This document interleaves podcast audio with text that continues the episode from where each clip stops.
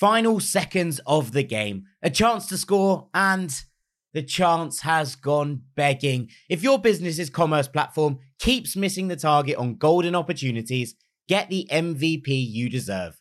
Get Shopify. Shopify is the commerce platform revolutionizing millions of businesses worldwide. Whether you're a garage entrepreneur or IPO ready, Shopify is the only tool that you need to start, run, and grow your business without the struggle.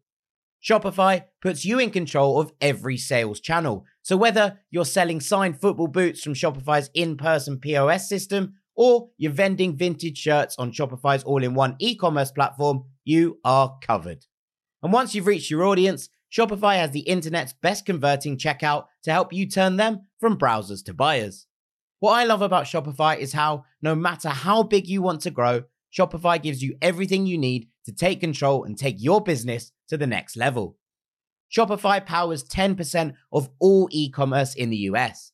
And Shopify is truly a global force, powering Allbirds, Rothy's, and Brooklinen, and millions of other entrepreneurs of every size across over 170 countries. Plus, Shopify's award-winning help is there to support your success every step of the way. This is Possibility, powered by Shopify. Sign up for a $1 per month trial period at shopify.com/ranks, all lowercase. Go to shopify.com/ranks to take your business to the next level today. That's shopify.com/ranks. Looking for a fun way to win 25 times your money this football and basketball season? Test your skills on Prize Picks, the most exciting way to play daily fantasy sports. Just select two or more players, pick more or less on their projection for a wide variety of stats, and place your entry. It's as easy as that. If you have the skills, you can turn $10 into $250 with just a few taps. Easy gameplay, quick withdrawals, and injury insurance on your picks are what make Prize Picks the #1 daily fantasy sports app. Ready to test your skills? Join the Prize Picks community of more than 7 million players who have already signed up. Right now, Prize Picks will match your first deposit up to $100. Just visit prizepicks.com/play100 and use code PLAY100. That's code PLAY100 at prizepicks.com/play100 for a first deposit match up to $100. Prize Picks, daily fantasy sports made easy. Hello, this is international football commentator Derek Ray, and you're listening to the Ranks FC podcast.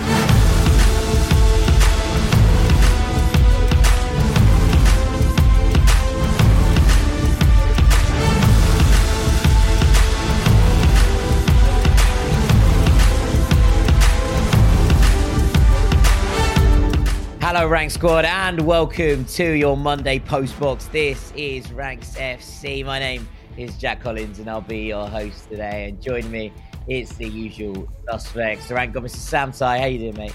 Hello, mate. Yes, I'm still a little bit groggy after your celebrations on Saturday night. I've just remembered that on the way there, I put in the Discord, I'm on my way to Jack's 30th birthday party. Leave your well wishes here, and I'll try to remember to show him them. And I've just remembered that I didn't remember to do that. So sorry. But trust me, there were plenty of people on Discord who wished you a happy birthday. Well, that's wonderful to hear. Thank you very, very much to everyone who messaged Sam, and he then did not pass several wishes on, but I appreciate them nonetheless. And our transfer guru, Mr. Dean Jones. How you doing, mate? Good, mate. But yeah, you had a lovely time, it looked like, on Saturday night. A really good turnout for you. I was pleased for that. Not so pleased for you that they ran out of Guinness. That seemed to trouble you for a good half hour at least. It did trouble. And then when I sort of came round yesterday, I then remembered it and it annoyed me again. So it was like, thankfully they didn't run out baby Guinnesses, so we were all right on that front. And it was a crisis point though, wasn't it? It was like about 9:30 or 10 p.m. or something, and they ran out of Guinness. And Jack, do you remember me shouting at you from across the room? I was at the bar and I asked for a Guinness, and they said they've run out, and I screamed, put my hands on my head, turned round, and shouted, Jack. And got your attention. I was like, they've run out of Guinness, and you mouthed, I know, from all the way across the room. It's like we had an actual crisis. Yeah, it was bad. It was probably for the best because it was going down very, very nicely. But yeah, we could say that we drank them out of Guinness at my birthday, which is probably relatively on brand. But we've had a massive weekend of football to talk about. So let's get stuck into it. And the only place to start, I think, is at Anfield. The comments, the questions have been multiple. And we'll start. Ocean Sun, Manchester United fan, says, no words. Kai Camilla says pain. Henry Engvall says 7-0. The goals just didn't stop. And Ian Dwyer, I imagine this is aimed at you, Dean, apologise to Darwin. I did apologise in the predictions. In the predictions on Friday, I said, you would have noticed recently, I haven't been digging out Darwin because fair play to him. He's come into the role more. He's playing much more sensible football. The stupid balls into the box have gone. The no-look passes have gone. He's not playing ball into just random spaces, and that was it. That's as good as you're getting to an apology. He's an £85 million footballer. He's now doing what he was bought to do. So I'm not going to apologise too much for the fact he was crap for 3 or 4 months. That will always be there. That those highlight reels. So yeah, I mean, the basic lines are obviously like humiliation and embarrassment and all the rest of it, and that's fine, and it is. It's really a case of like, how do you react? Because these things happen. Like 7-0, okay, doesn't happen and shouldn't happen. Like, I was going to say, do they? Like Fulham don't go to Man United and lose 7-0. The difference here, I was thinking... I can't believe you just said that when we have to go to Old Trafford in less than a month, but we'll see. What's the difference between like, you know, Man United being in a bad moment in a game like this and other teams? Because like, it's not the first time United have had a battering either at Anfield. So it's like, you know, when they go there, they do tend to like be really poor if they're going to be poor. And it's like, I just think there's like no halfway point for them. And like, you could see the way that Liverpool were capitalising on United's like, oh shit, what's happening? At that moment, Liverpool's confidence and belief is just growing and growing. Every time they're confident, we've all felt it, right? You've all played at some point in your life against a shit team, right? And you love it. Whether it's 5-a-side, whether it's 11-a-side, they have a couple of rubbish players. You can tell that they don't fancy it at all. And once you've scored 1 or 2, especially yourself, you feel like you're untouchable, right? And it's just this, it's like you've got a superpower. And it felt like that's what Liverpool were experiencing at Anfield. The fans inside Anfield also were grabbing onto it. It was like a cup final moment. It was the biggest game in their season that they'd had up to this point to kill off like Man United's good vibes and like say, oh, you won the Carabao Cup, fair play, but like now welcome back to the proper big time. We're going to batter you here. And they just capitalised on every single chance. They were ruthless with their finishing. Like I think their XG was 2.9. Yeah. 7-0. And it was also like 7 goals from like 8 shots on target or something. Yeah, exactly. So yeah. Like this is ruthless finishing. There's good luck. There's luck that comes in, like the one that Salah's able to smash in after the deflection from McTominay's attempted block. Like there's things like that have gone their way. But then also there are obviously some bad performances from Man United and kind of across the board, really. Across the board, yeah. So yeah. I had a bit, not an argument, but sort of a debate on Twitter with somebody. I said that was a scary performance from Liverpool. The relentlessness of it and the way they smelt blood and went for it, I thought that was really quite scary because it gave me echoes of the old Liverpool. I saw a lot of players on that pitch for Liverpool who were having exceptionally good games, and I haven't necessarily seen that from them in a while. So, like, I saw it from Darwin, I saw it from Hakpo, I saw it from Salah, sure, but I also think that Fabinho was absolutely excellent, and Harvey Elliott was brilliant too. And Robertson was probably the best I've seen Robertson play in like months, maybe all season.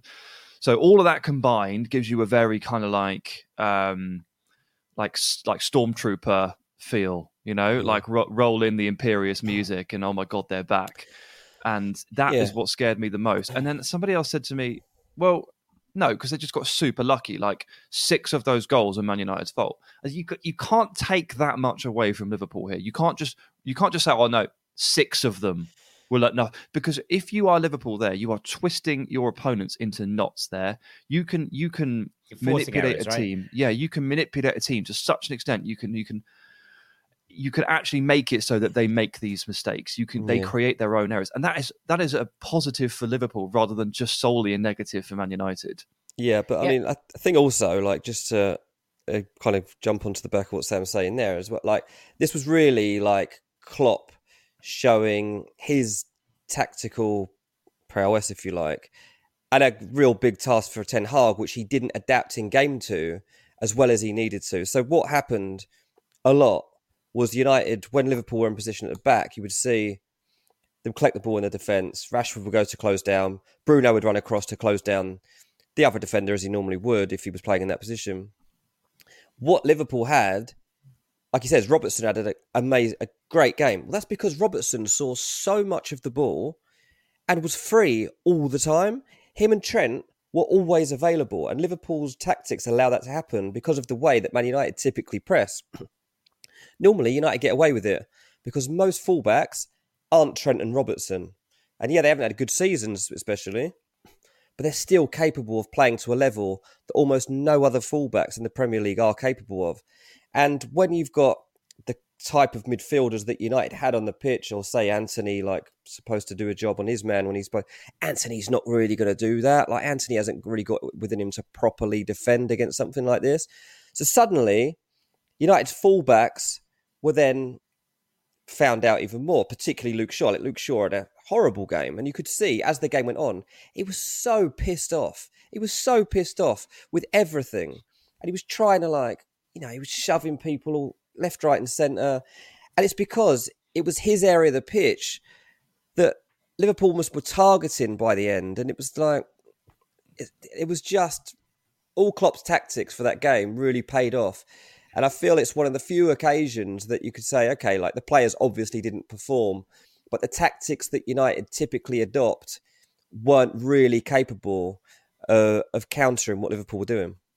Yeah, I double down on that. And we've really praised Ten Hag in recent weeks, especially in that game against Barcelona, for being able to kind of rotate the front four in a way that allowed them to get the best or get their players up against the right players. So we talked about the fact that Araujo is having a wonderful season for Barcelona, and Rashford was originally deployed on the left. Xavi deployed Araujo to deal with him in the way that he dealt with Vinny Jr. in the Clasico in midweek. And basically, Ten Hag saw this and shifted it so that Marcus Rashford was in the centre and therefore running against Marcos Alonso and Jules Koundé. And United got a lot of joy out of that at the new camp. You go back to this game and Rashford played through the centre mostly. Bruno, as you say, Dean, pushed on kind of where he's been pushing on from that attacking midfield role. And it gave leaps and bounds of space for Andrew Robertson in particular, but also Trent, to get forward and actually start to influence the game in the areas that we know that those two players like to influence the game. And actually, when you're looking at how you think United were going to approach this, and again, we've talked about the fact that I think the Trent Alexander-Arnold defensive issues are overblown, but not complete myth, in the fact that there are some elements of that hold weight and hold truth. You'd imagine that putting Marcus Rashford up against Trent would have been the idea that Ten Hag would have gone for here in terms of trying to get joy out of that area. And instead, Rashford was pretty much marked out of the game. And both fullbacks, because the pressing system wasn't as cohesive, were able to get forward and make life difficult for Manchester United. I thought that was important. Yeah, I was also surprised to see the alignment of the front four. But if you sort of scale it back into the first half, and remember that this game was basically in the balance for 46.5 minutes or something like that. And just before half time, Luke Shaw puts it on a plate for Rashford's run. Yeah. And he first time finishes it into Alisson, and he possibly should do a bit better, although it is a very, very difficult finish. Rashford had a couple of moments there where he ran into certain areas that I think Ten Hag probably would have identified. And Van Dijk had a couple of problems, didn't he? He got a couple of runners got in behind him. What was the one where he was kind of outpaced from behind? Then he tried to sort of push the player over, and then when he still wouldn't go, he shouted at the linesman. And I have absolutely no idea what he was complaining about, because he was just beaten. Ultimately, that was what it was. But Van Dijk was furious about something. I feel like they definitely found a point in that Liverpool system where they could attack. It just wasn't the one that we would necessarily expect. And again, it's like, well, it really got out of hand in the second half. But United had a couple of chances there to make that advantage count, and they didn't they didn't take advantage. Yeah, I mean, it's some really interesting bits. We'll go to Michael Lewis's question. He says, wow. So many talking points, but what an Anfield performance that was, and what a game from Cody Hakpo. Finally, that World Cup form is starting to show through. With the late week news of Bobby departing for free in the summer, quite poetic he was able to score. Narrative FC in full effect. I completely agree. What perfect timing to have a statement game against our top rivals. Can you guys see Cody morphing into a successful Bobby Fulstein replacement under Klopp's system? Will this be more effective long-term than Darwin in a central role? I'm starting to see it more, and the possibility of Cody being an even better version with his speed and long-range passing that Bobby lacked. Bobby's pressing is still miles ahead where Gakpo is currently at, but would like to hear your opinions on the potential and ceiling of Cody Hakpo in that centre-forward position after this performance. I mean, Sam, we've talked about this a little bit, the idea that Hakpo can be a central player if you have players willing to break over and get in behind in the way that Salah and Darwin did in this game. And you kind of can work that out to basically change and kind of be a version of that famous Mane, Firmino, Salah front three. What that had with Firmino dropping off was still the ability to stretch teams because the other two were able to get in behind. We're seeing a bit of that now and more and with this front three. Yeah, it's becoming a little bit more regular and he's getting a lot better at it as well. I think we should probably point out, like, in the space of basically 2 months, he's got an awful lot better at some of the mechanical parts of being an actual forward. Like when he first played, when he was dropped into the role in like January the 15th or whatever it was, there was a game, I can't remember exactly which one it was, but he didn't look right at all. He didn't really look like he knew how to move, where to move and when to move. But the power of coaching, the power of natural ability, and of course, just syncing in with Salah and just developing those relationships and understanding each other and things like that. Yeah, it's starting to become apparent that he can do it. I mean, I think we said at the time when he moved, we like the versatility of this. We like the fact that he can play left side and sub in for Luis Diaz and Jota. We like the fact that long term, it could potentially be a Firmino replacement. I must admit, I thought it would take longer for the signs to show. I didn't think it would be 2 months. I thought it would be more like next season. But yeah, I mean, from that position, he can spin out to the left and score a goal like he did for the opener. And also, he can link play and go and create 1-2s and get into the box and do a bit of a Firmino. So overall, yeah, the World Cup form is starting to show. The good form is starting to show, and he's really starting to step up. Mm. He dropped really deep at times, like really deep, yeah. And it gave United again something to think about and questions that you don't normally get asked. If a player like that who's supposed to be such a threat going forward, and is such a threat going forward, coming that far back, looking for the ball at times, but so effectively. It doesn't help when Casemiro has a really tough game as well. Yeah. There was one Brazilian centre midfielder on this pitch who really stood out, and I don't think many people would have picked out as being Fabinho before this game kicked off. No.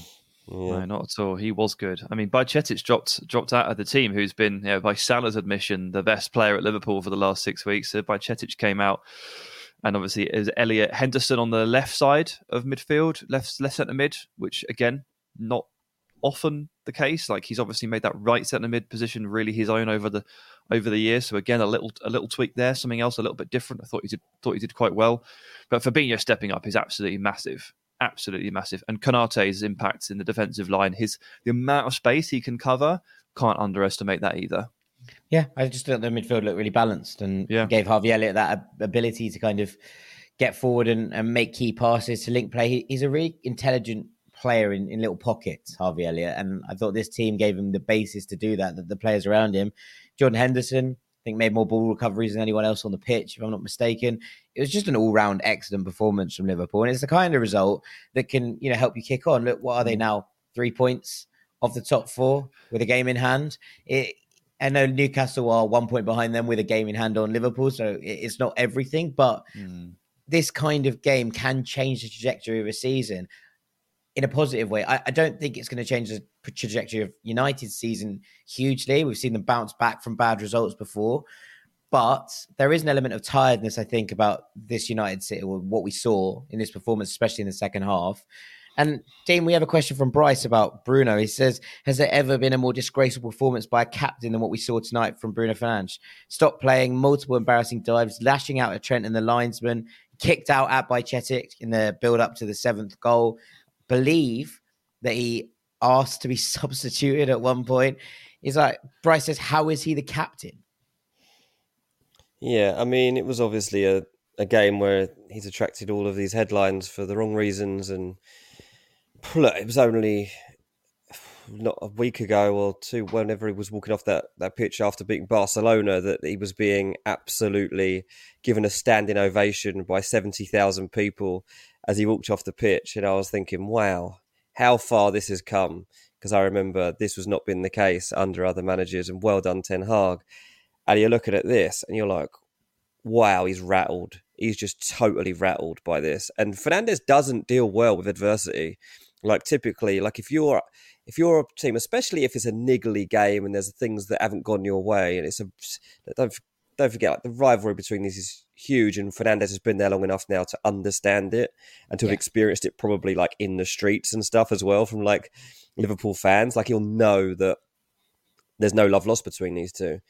I think he just really seriously struggles to contain himself, and it does affect performances as a result. So it was the thing where he went down to the ground like he'd been elbowed when he really hadn't at all. That was really the worst part I saw of it. The thing of him asking to come off, I haven't actually seen any footage of that. I heard it talked about. I haven't actually seen. Yeah, the Sky commentators said that it was happening. Yeah, they were about to kick off, weren't they? After having conceded the fifth or sixth or whichever one it was, yeah. And he was stood there and he was gesticulating at the bench. They were making a couple of changes and he wasn't one of them. And the suggestion was that he was wanting to come off or expected to come off. I don't know. That's why Jack said, we don't know that part. Seemingly, we're not sure. Yeah, allegedly. Yeah. Mm. But Gary Neville certainly wasn't happy with what he saw. No, he wasn't. But Bruno, by the way, Bruno is like an incredibly dislikable character unless you support the team that he plays for.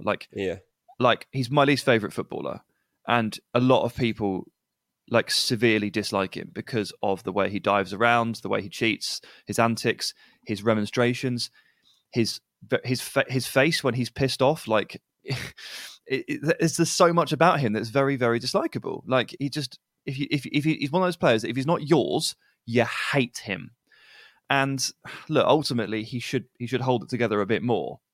But this is who Bruno is. So if Man United fans have finally kind of been shown that side of him, the side that we all see, then this is what Bruno's like. Of course I love him, but they saw a little. Absolutely, they must, because that's part of it. There was a little glimpse there. It sort of bled through, and you guys saw it. And a lot of United fans are really, really angry at Bruno for the way he acted. Oh, yeah. So, this is how he acts. This is obviously an extreme example. And Luke Shaw, he's not alone. Luke Shaw had a complete meltdown, didn't he? By the end, he was basically trying to get himself sent off. Yeah. So it was a very, very bad day on many levels. But you saw a little bit of Bruno, the Bruno that we see. Mm. Yeah, no, I think it's an interesting one. Right, last question on this before we move on. Noah says, Dean, did you remove the captaincy on Salah this week in Fantasy Premier League? Can only imagine the emotional turmoil you're going through. If so, I did. And yeah, I mean, anyone in their right mind would have, to be honest. I mean, I had him as triple captain the week before because they had that double game week. And I was waiting for there'd been signs of life from Liverpool in the league. Take away that Real Madrid pasting at they were in quite good form. And there's been some reasons to suggest that Salah was getting back to a place where he was going to start scoring again. So I went all out, triple captain on Salah. It didn't pay off. He got one goal across the two games. So obviously on the back of that, I had a wild card in the bag too. I was like, he has to come out. So I didn't even have him in my team. 2 goals, 2 assists, not great vibes. Didn't even have him in my team, let alone as captain. But there aren't many people that would have not made that decision before that game week. It was a very, very weird game week all around, wasn't it? Even, get onto the Arsenal game in a minute. I captained Saka. Saka was the obvious captaincy choice going into that game week. Reece Nelson apparently still plays for Arsenal. We learned loads of stuff at the weekend. Chelsea scored a goal.